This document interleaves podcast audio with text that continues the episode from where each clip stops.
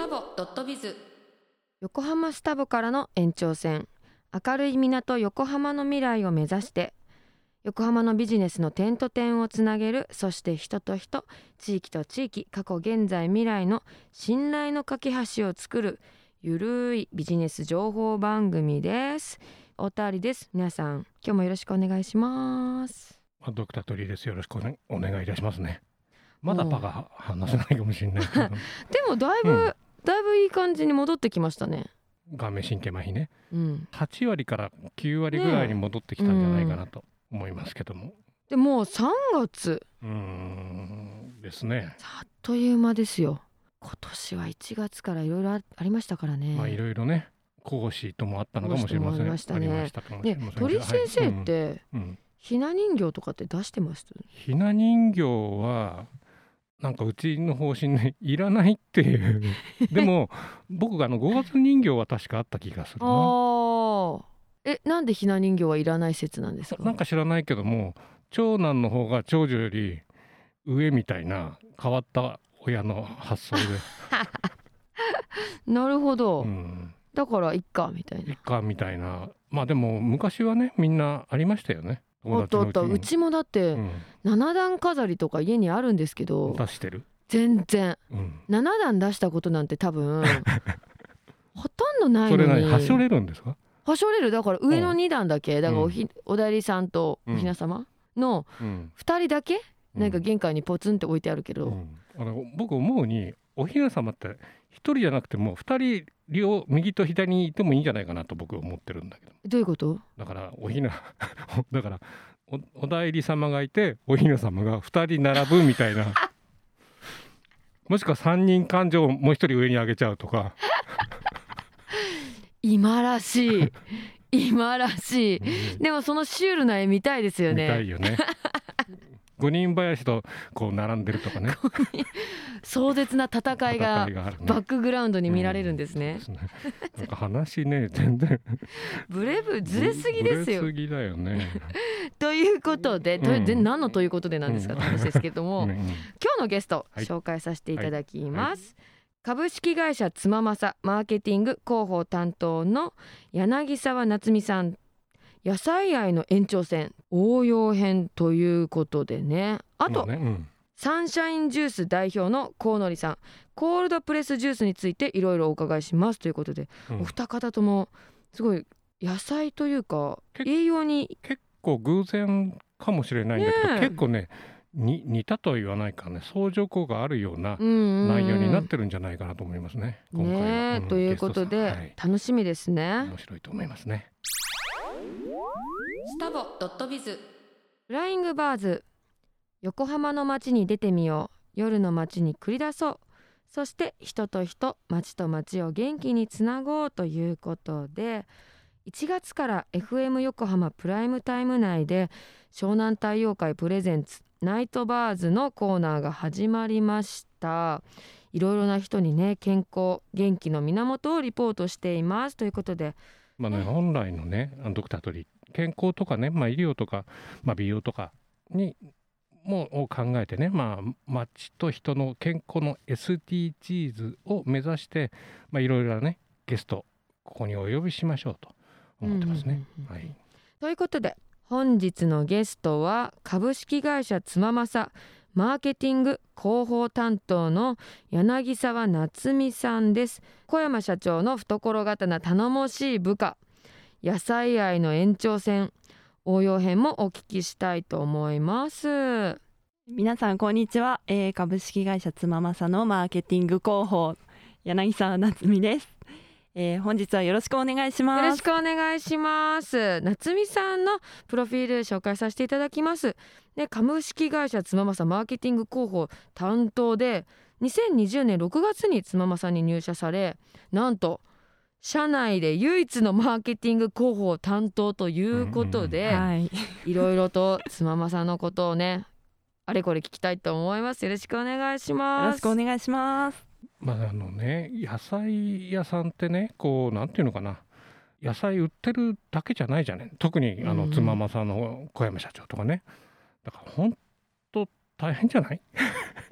そうですね、うんうん。あの大変なんですけど、うん。楽しいところもたくさんあって、特に、あのこのコロナが、うん。あの拡大してからっていうところで、あの私たちって野菜の仲卸の業者になるじゃないですか、なのであの本来はレストランやあのホテルさんっていう外食産業がお客さんにはなるんですけれどもあのこのコロナ禍をきっかけとして一般の消費者に向けてのあのサービス展開っていうのがその機会がかなり増えてきたんですね。なのでその仕事が増えてきたからこそちょっと私の活躍の場が増えたなっていうところもあってあって。ことは B2B から B2C にそうなんです。行こうかなっていうところですよね。はい。まさにその通りで、美味しいから売れるっていう時代じゃないじゃないですか。そうですね。でで結局値段勝負になっちゃうところで負のスパイラルに入っちゃうのはい嫌なんで、はい。そうするとねまあ最初僕妻正さんのところに行った時に、はい冷蔵庫の温度が6つも7つも段階が違うとかね、はい。なんで違うかとかね、はい。見たことないような野菜たくさんあったりとか、はい。野菜やあの八百屋さんに調理室いらないだろうと思うけど 実際あったりとかね。その辺がねうん。そのどうやってこう広報とかはい。伝えていくかって結構大変じゃないかと思うんですよね。ね。今日もね、うん。知らない野菜といえば、うん村山人参、うん。はい。静岡県の？はい静岡県の人参急です。遽持ってきていただいて、はい。取れたてということでそねう、ですね。静岡県の富士宮の方みたいですね村山というのが、富士山の火山灰が、うん。火山灰を含む土壌で作られてるそうなんですね。人参ってはい。それすらも知らなかったんですけど、はい。旬が冬だったんですね、はいあの冬の寒さに当たるとこういう根菜類ってとっても甘くなって美味しいんですよ、うーんこういうところで縦板のに水でさ説明できるじゃない。さすが広報ですね。そこがすごいなと思うようね。ん。こちらの人参もなんですけど、うん。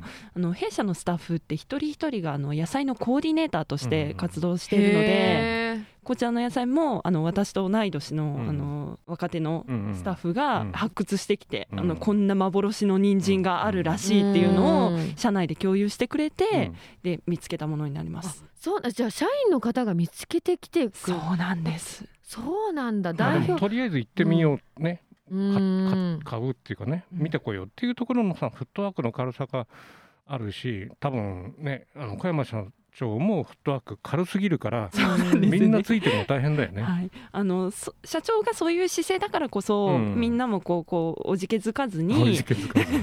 あの社長と同じようにうん。積極的にこう体を動かして頭を動かしてってできるんじゃないかなと思います。うん。朝朝早いんじゃない、早いですよ。6時始業です。うん。6時？はい、大変。えそれ毎日ですね？毎日です。6時スタートで私は始発で出勤してます。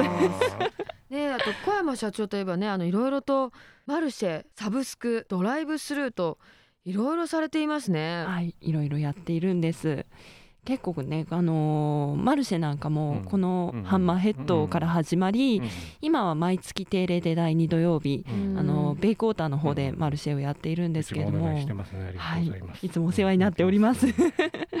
そのコロナ禍ということで、まあ、あの一般の消費者の方々があのインターネットの方であの注文をしてその場でこうスムーズに決済と受け取りだけこう済ませるっていう形でスムーズな商品の受け取りができるっていうービス展開をしています。えあとこのサブスク、ねはい。気になったんですけど、はい。あの年に4回配達してくれるサービスもやってるんですよね。そうなんです。野菜のセットボックスをうんうん。あの年に4回、あのー春夏秋冬でその季節ごとに応じた旬の野菜っていうのセットを、あのお送りするお届けする。なんかこう今の時代って、はい。こう野菜はい、あのどの季節に行ってもスーパーさんとかだと同じものが売ってるからもう季節感をね感じることって少ないですけども、はい、やっぱこう配達してもらうとあこれが旬なんだって分かりますよね。そうですね。そういうのを知るきっかけにもなりますし、あのーうちでやってるマルシェとかも通ずるものはあるんですけれども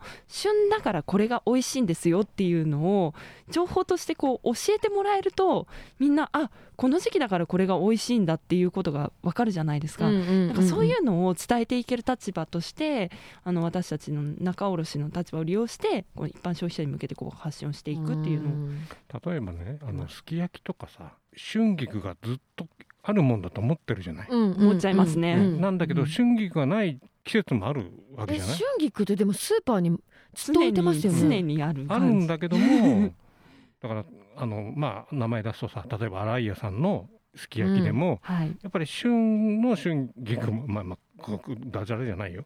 旬 旬の春菊と旬じゃない春菊と逆にうちなんかだと、すき焼きを作る時にいや今は春菊が旬じゃないから他の何を入れようかとかね考えながらもう今食べなくてもいいだろうっていう。だからキャベツとねレタスとうち、はい、今日はキャベツ絶対食べないとかレタス食べないとか結構ねあるの。あそうなんですか。鍋も鍋も今キャベツ旬じゃないから、はい、絶対に入れないとかね。さすがですね。でもすき焼きはさあの濃いタレ、はい、すき焼きのタレに、うん、あのちょっとこう癖のある味の春菊がさ絡まってさ、うん、めっちゃ美味しいですよね。美味しいですね。だけどやっぱり旬は大切にしなきゃいけないっていけないねってことで、ね、あとあの夏美さんあの、はい広報としての大変だった話とかもちょっとお伺いしようかな。はい、あの野菜って生ものじゃないですか。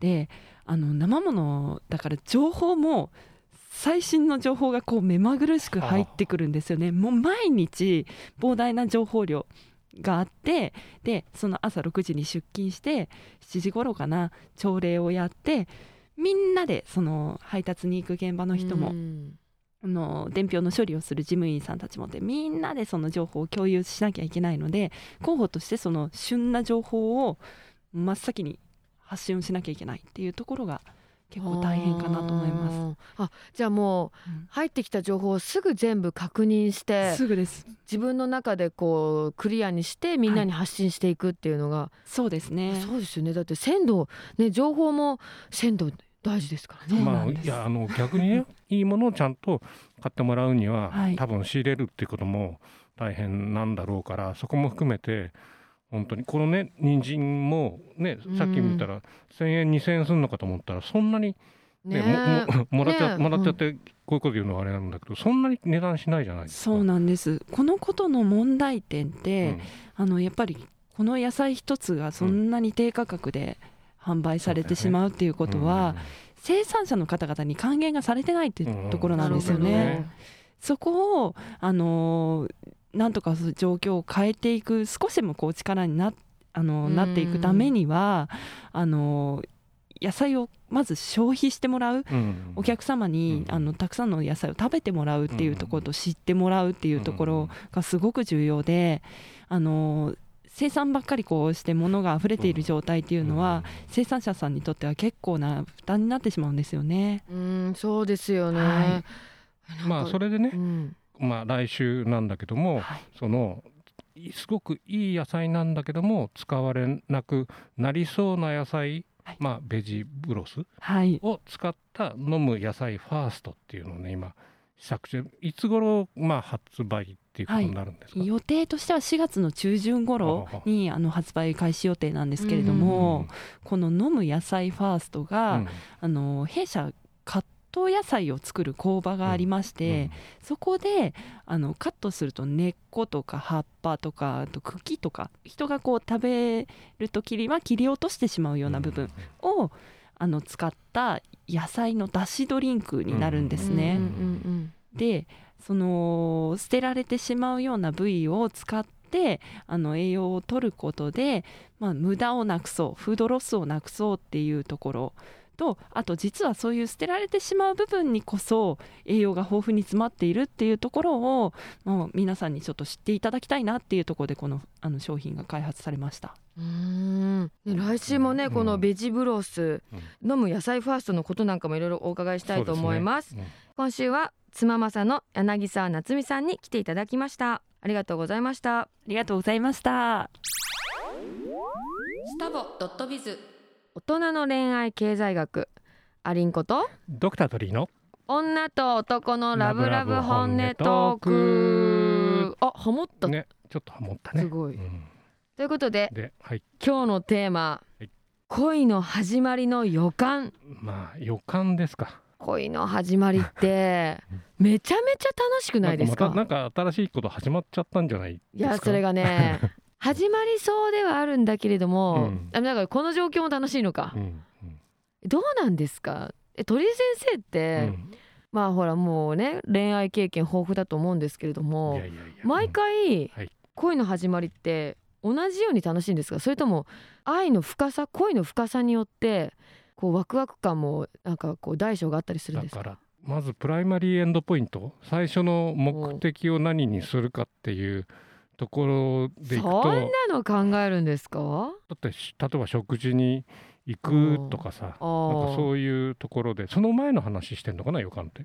まあまあでもその辺ですよ、その辺ですよ、うん。えだからさでうも食事に行く、うん。やっぱり楽しかったなみたいなのになるんじゃないですか？まあでもぼ僕ぐらいの年代だと食事に行こうよって女子に言われると その後必ずそこの店に行かなきゃいけないっていうルールがあってそれをなしにするようなお誘いはこの5年10年ないんですね。残念ながら。えじゃあご飯に一緒に行こうよと言った後には、うん。2軒目はその子がいるお店だったりとか、まあまあその子の行きつけだったでりとか。もねそれ逆にそこで疑似恋愛をさせてくれるとすればそこで自分がどんだけいい男になれるかどうか同じ食事でも。あっていうところろで始まりの予感を感じさせると、うん。まあ、本気になってくれるかな。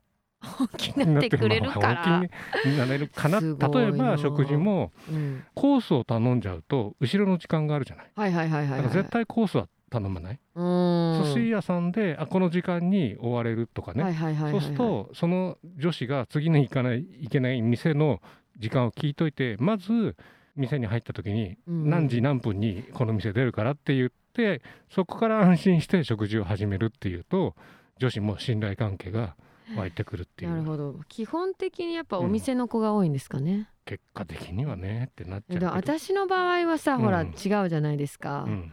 あのーほらね、まあ、ご馳走することもないし、まあ、た鳥居先生とはまあ立場が違うんですけどやっぱりこうさ、うん。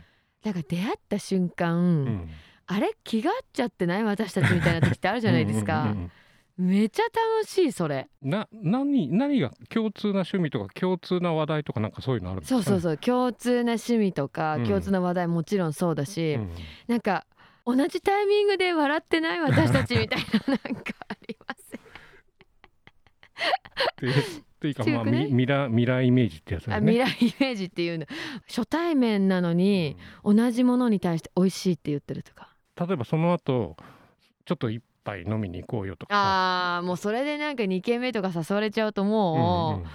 あーこれは進む話なんだなみたいな。この私とあなたは結構新天気入りましたねみたいになって、うん。まあ、その先がなかなかあれだよね。まあ、その先はねお互い勇気いるよね。勇気いるよね、うんうんうん。だってさその勇気うん、出さない方がいいパターンもあるじゃん。まあまあまあまあもちろん。このままの方が私たち楽しいんじゃないかとかさ。うん。いやなんか、うん。何？何？何？何？何？そのなんかその私と鳥居先生の間にこの距離は何ですか？いやまあまああれですよ。あのなんて言ったらいいかな。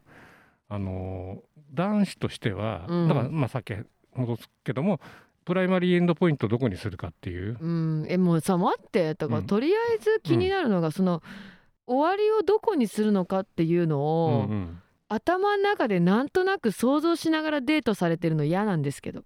普通でしょそれ男子普通だと思マジで、う。うん。えー、嘘ショック、ん。私今までなんかデートしてる時、うん。意思疎通できてたようで全然お互い考えてること違ったってこと？これじゃいやいやでもそれはあの次は一緒に旅行したいなとかね。うん。遠くに行きたいなとか。そっかそっか、うん。次に次に次にとうん。ね、遠くに行って一緒に食事したいなとかねだからそういううん気分になった時にどこまで許せるか。なるほど。っていうところまでじゃないかなっていう。うん。うん。まあねだからその、まあ恋愛もねうん。うんいろいろ家庭だったりとか。家庭ね。家庭ねあの家族じゃないよ はいはいはい。経過。経過。うん。の方なんだけど、ん。もう楽しんで、でもまあキュンとするのはいいかもね。大事だよ。これこれ老化防止でしょ。認知症予防ですね。認知症予防にもなるってことでね、うん。でもでも始まりっていうけどもやっぱり一人の女子でやっぱりいい女だってもう一回キュンまたキュンっていう感じもいいよ。そういう風になってもらえるように私も日々頑張るわ。そうですね。お願いいたします。スタボドットビズ。アリンコの何でも B2B アリンコの何でも B2B のコーナーです。まああのいろいろねあの横浜以外でねいろんなこう人つなげようっていうことで今回は私がねまあちょっと面白い人をおお呼びしましたということで、まあ、紹介します。サンシャインジュース代表高のりさんですね。よろしくお願いします。よよろしくお願いします。私のねあの金沢文庫のビルに入っている伊藤歯科伊藤健二先生の紹介なんですよ。でとっても面白い人がいるよっていう形でねお会いさせていただいて、まあ、今回やっとゲスト出演していただけるようになりましたと。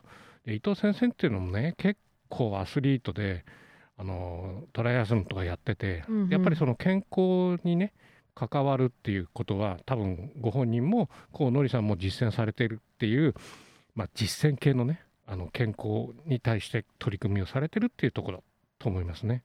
はい。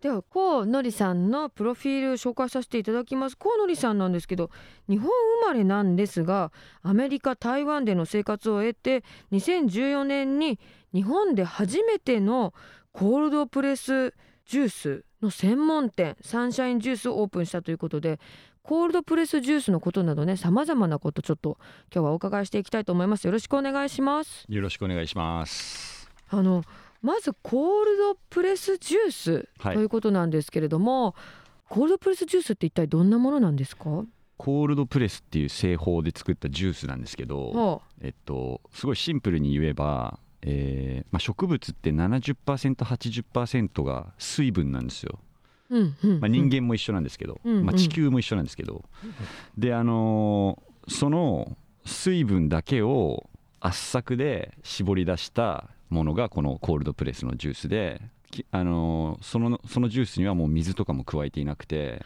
あはあのその植物が、まあ、これまで育ってきた過程で自分たちの体の中に含んでいた、まあ、エネルギーを一番こう効率的に搾充したものがコールドプレスのジュースです。なんか私先ほどえっとねちょっと飲ませていただいたんですけれどもビーツの方ブラッディビーツはいという味のものを飲んだんですけど、はいなんか香りがもう、うんうんうんビーツですよねすなんかい姿形はもういなくなっているけれどもそうですね。香りはしっかりビビーツの匂いがしてはい。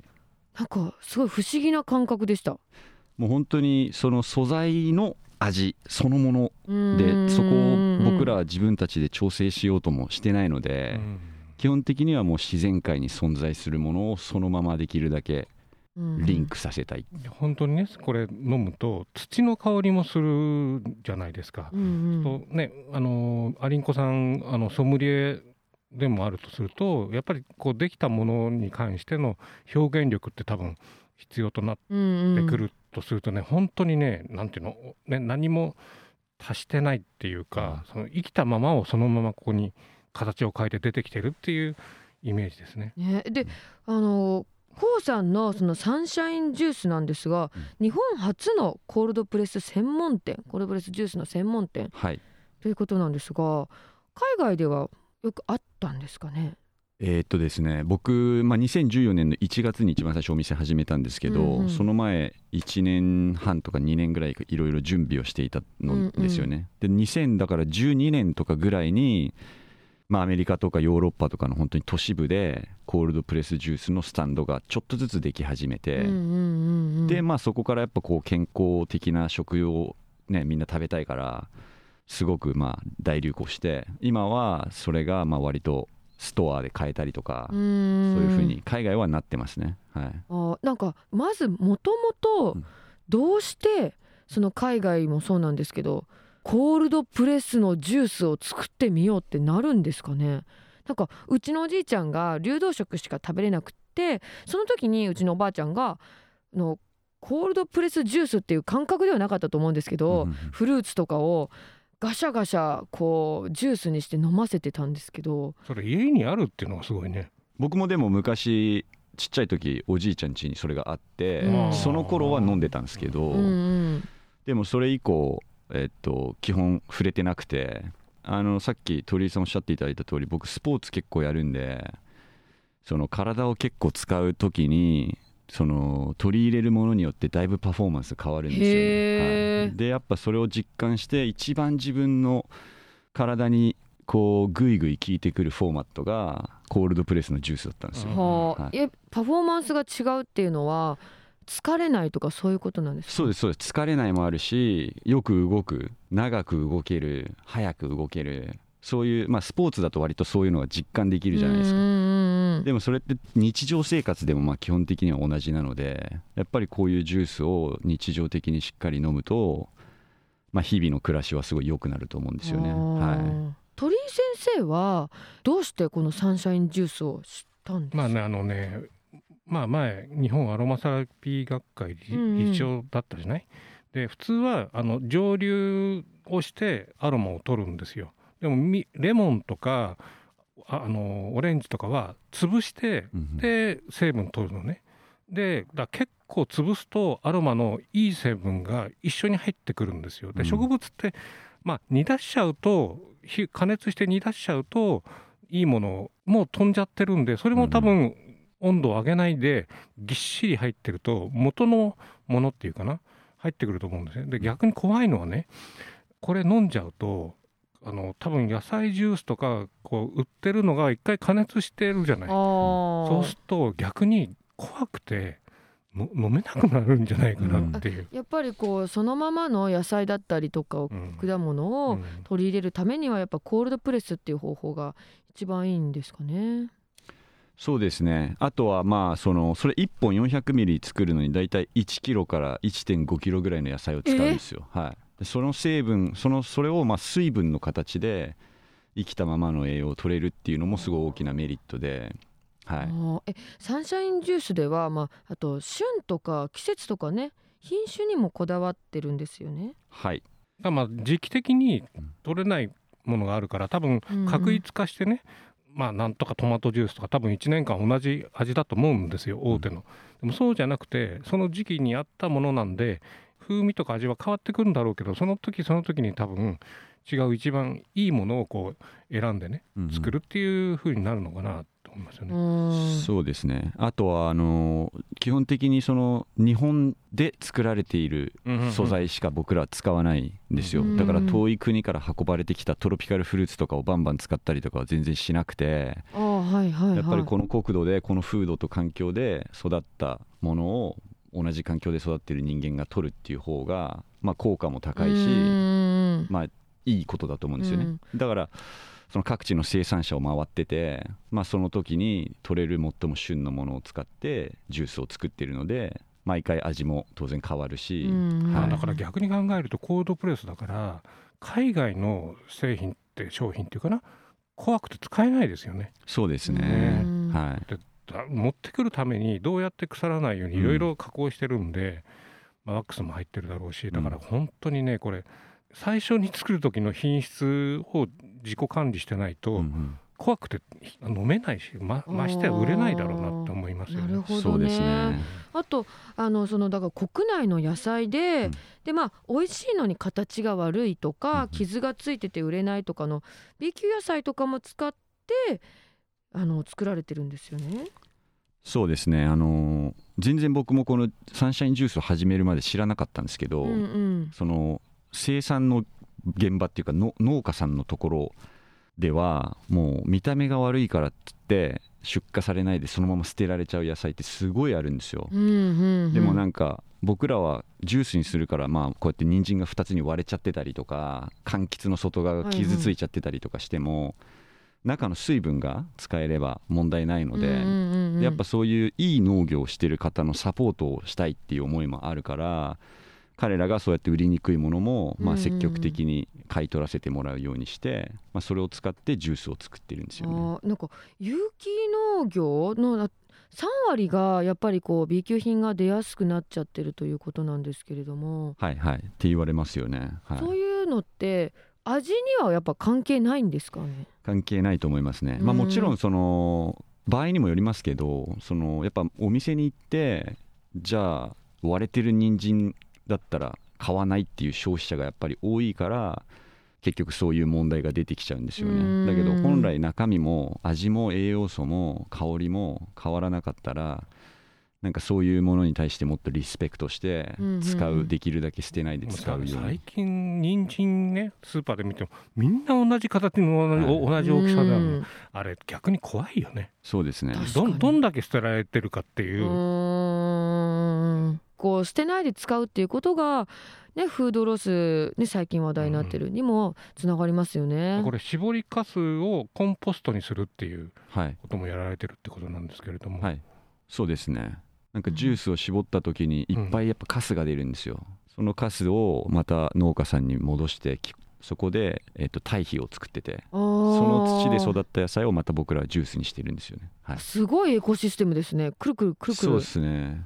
へえ。まあ、最初に水分ってっていうところにうん。地球の水分までさちゃんと数字で出てきたところが やっぱり、ねうんグローバルなんだね。うんうんうんうんでもやっぱりその海外で育ってたりとかいろんな国の文化を自分の体に吸収させてるからこそやっぱコールドプレスジュースだったりとか、まあ、まだ日本では広がってないことを、ね、あの先見の目を持ってその需要を見つけられるんですかね。まあなんかそれもあったと思うんですけどそこから入ってやっぱり日本の本当にいろんな土地とか文化とかを知なんかこう知れたっていうか、いろんな場所の農家さんとつながって、それぞれの土地で育つものを最後出てきたものがたまたま僕の場合はジュースだったっていうことなんだと思うんですけど、うんはい。まあ、海外に、ね、行かれると日本のいいところとそうじゃないところが、うん。ままざまざとこう見えてくるって見えいうてくる見えてく見えてくる。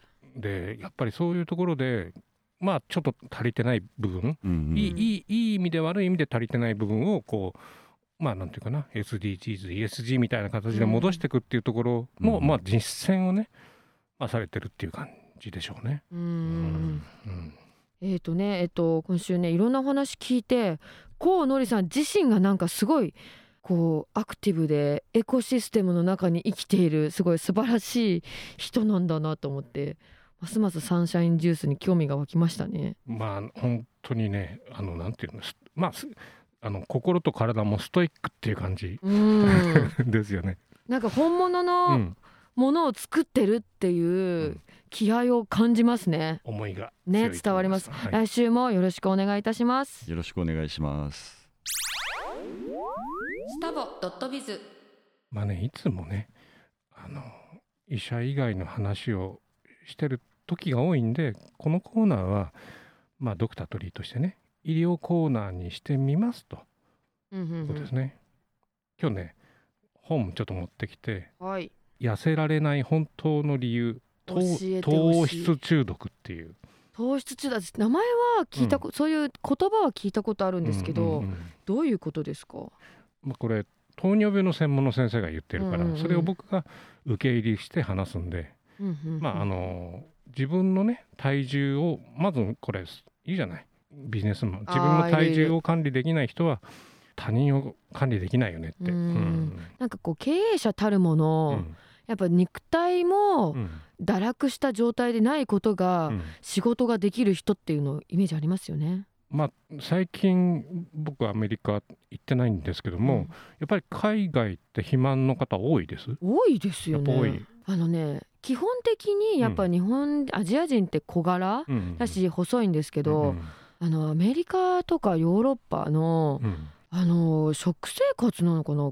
そういう太ってる人って、うん。日本人のちょっと太ってるよねって言われる人の比じゃないまあね。大きさですよ。うん。まあね、まあ、原因は糖質中毒って言われてるんですけども、まあ、糖質って甘いものだけだと思うんはいはい。だと思いますけど、ここに書いてあるんだけどもご飯パンうん。麺類ジュース類スナック菓子がまあうん。全部糖質なんだよね、うんでうん。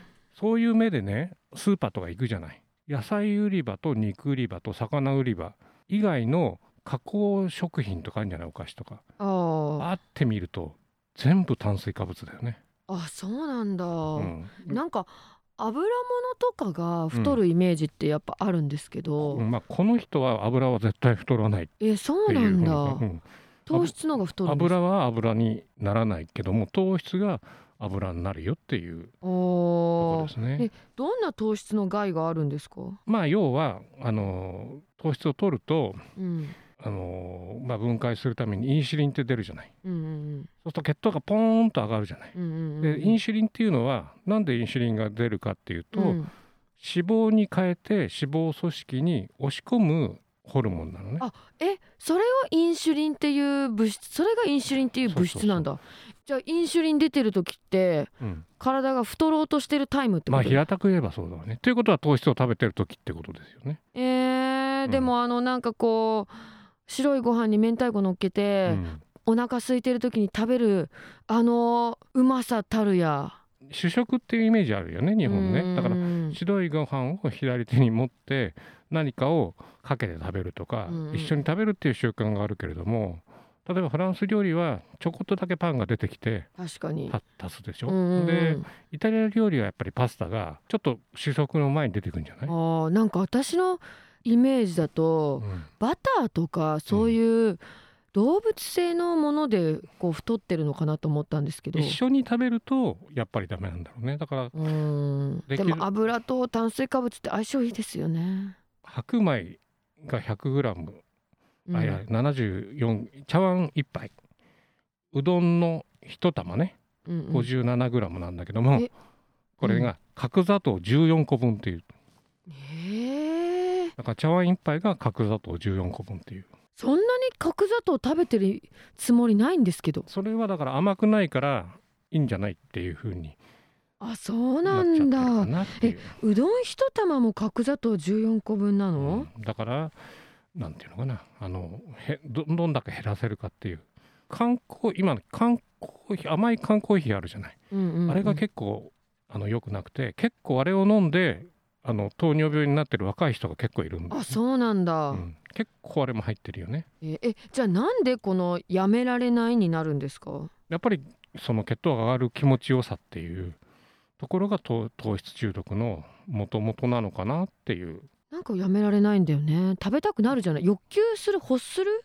あー白いご飯食べたいとかってなりません？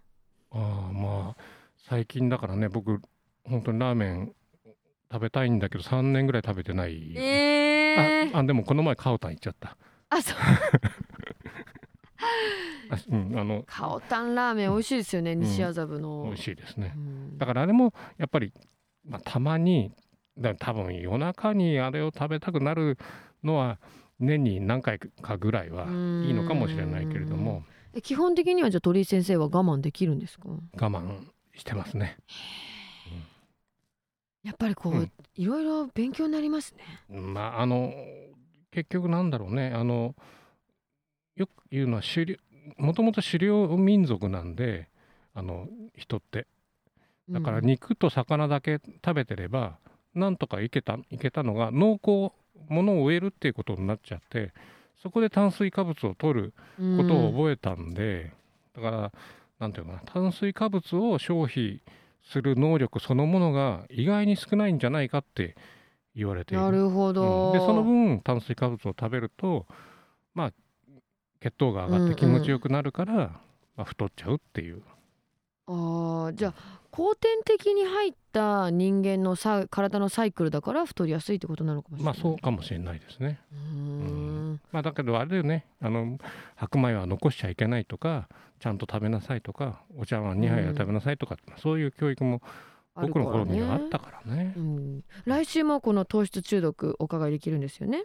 まあ、来週はどうやってそれを克服していくかみたいなうん。実践版を話させていただきたいと思います。まあまあねいろんな話たまにはドクターの話をしなきゃいけないかなとためになるから。思います。湘南太陽会ドクタートリーでした。スタボドットビズさてここで私から告知させてください。えっと毎週水曜日の12時夜中のですね24時半からインター FM でラジオ番組やっています。アリンコビズワールドという番組で毎回さまざまな世界で活躍する日本人経営者に Zoom などオンラインでインタビューしている番組です。今週は五木田さんという方でマレーシアクアラルンプールでうん。ファンジャパンうん。という、まあ日本にあるん。まだまだ日本でしか知られてないいいものをマレーシアに運ぶっていう、まあ、あのお手伝いをしている会社で最近は井村屋の小豆バーをマレーシアに持ってきたところうん。大当たりであのそれをねハラル用に変えるんですってあのイスラム教徒の方も食べれるように、うん。油の部分を変えたりとか、うん。まあ、そういうものねお話を聞いてますのでぜひ聞いてください。先生からは？まあ、いつもねあのここでメディカルハーブティー甘茶の話をしてますと、まあ、季節に合わせてねいろいろ飲み方面白い飲み方あるんじゃないかなお酒に入れちゃうかもしれないしミルクと混ぜるかもしれないし。ね。なんかウォッカとか。合いそうですね、合いそうですね、まあ、あの手に取って、えーくあのちょっと飲んでいただければと思いますと。ところですかね、うんうん。さて番組では、えー、とメッセージなどを募集しています。メールアドレスは sdb861 アットマークマリン -fm.com です。まあねあのご意見ご感想こんな人呼びたいとかあったらぜひメッセージください。スタボドットビズ。さて1時間聞いていただいてありがとうございました。ドクタートリーどうでしたか？まああのあれですよね。ゲストさんが結構同じ方向う性ん。でしたよね。なんか食の部分でやっぱうん次のステージというか、うん。やっぱただ食べるだけじゃなくて、うん作る人にも貢献して、うん。食べる人も意味がある食事っていうんですかね。まあ、だから作り方とかね素材はうん。まあ今回野菜っていうのが中心だったじゃないですか。でもまあ先ほどねでもあのハラルの話をしたじゃない、うんだから逆にこうジュースとかだしもねハラル用に作ると海外にも持っていけるかもしれないよね。ああそうです。でもジュースもうん。野菜だったらイスラム教徒いけるからそうん。焼けます、ね。まあでもそれハラル用の調理方法があるじゃない。ああそうですだよね。からそこまでちゃんとやってうん。認証を得るっていう意味合いでは、まあそれこそビジネスとしてねやっぱりあのハラルはやっぱりあの甘茶も含めて一回もうこう調べてみたいなとう思うよね。ーんねまたねこの番組ではねさまざまなねゲストを紹介させていただいて、はいみんなの明日がより豊かになったらいいなって思っていますそうですね。お相手は太田ありとドクタートリーでした。スタボドットビズ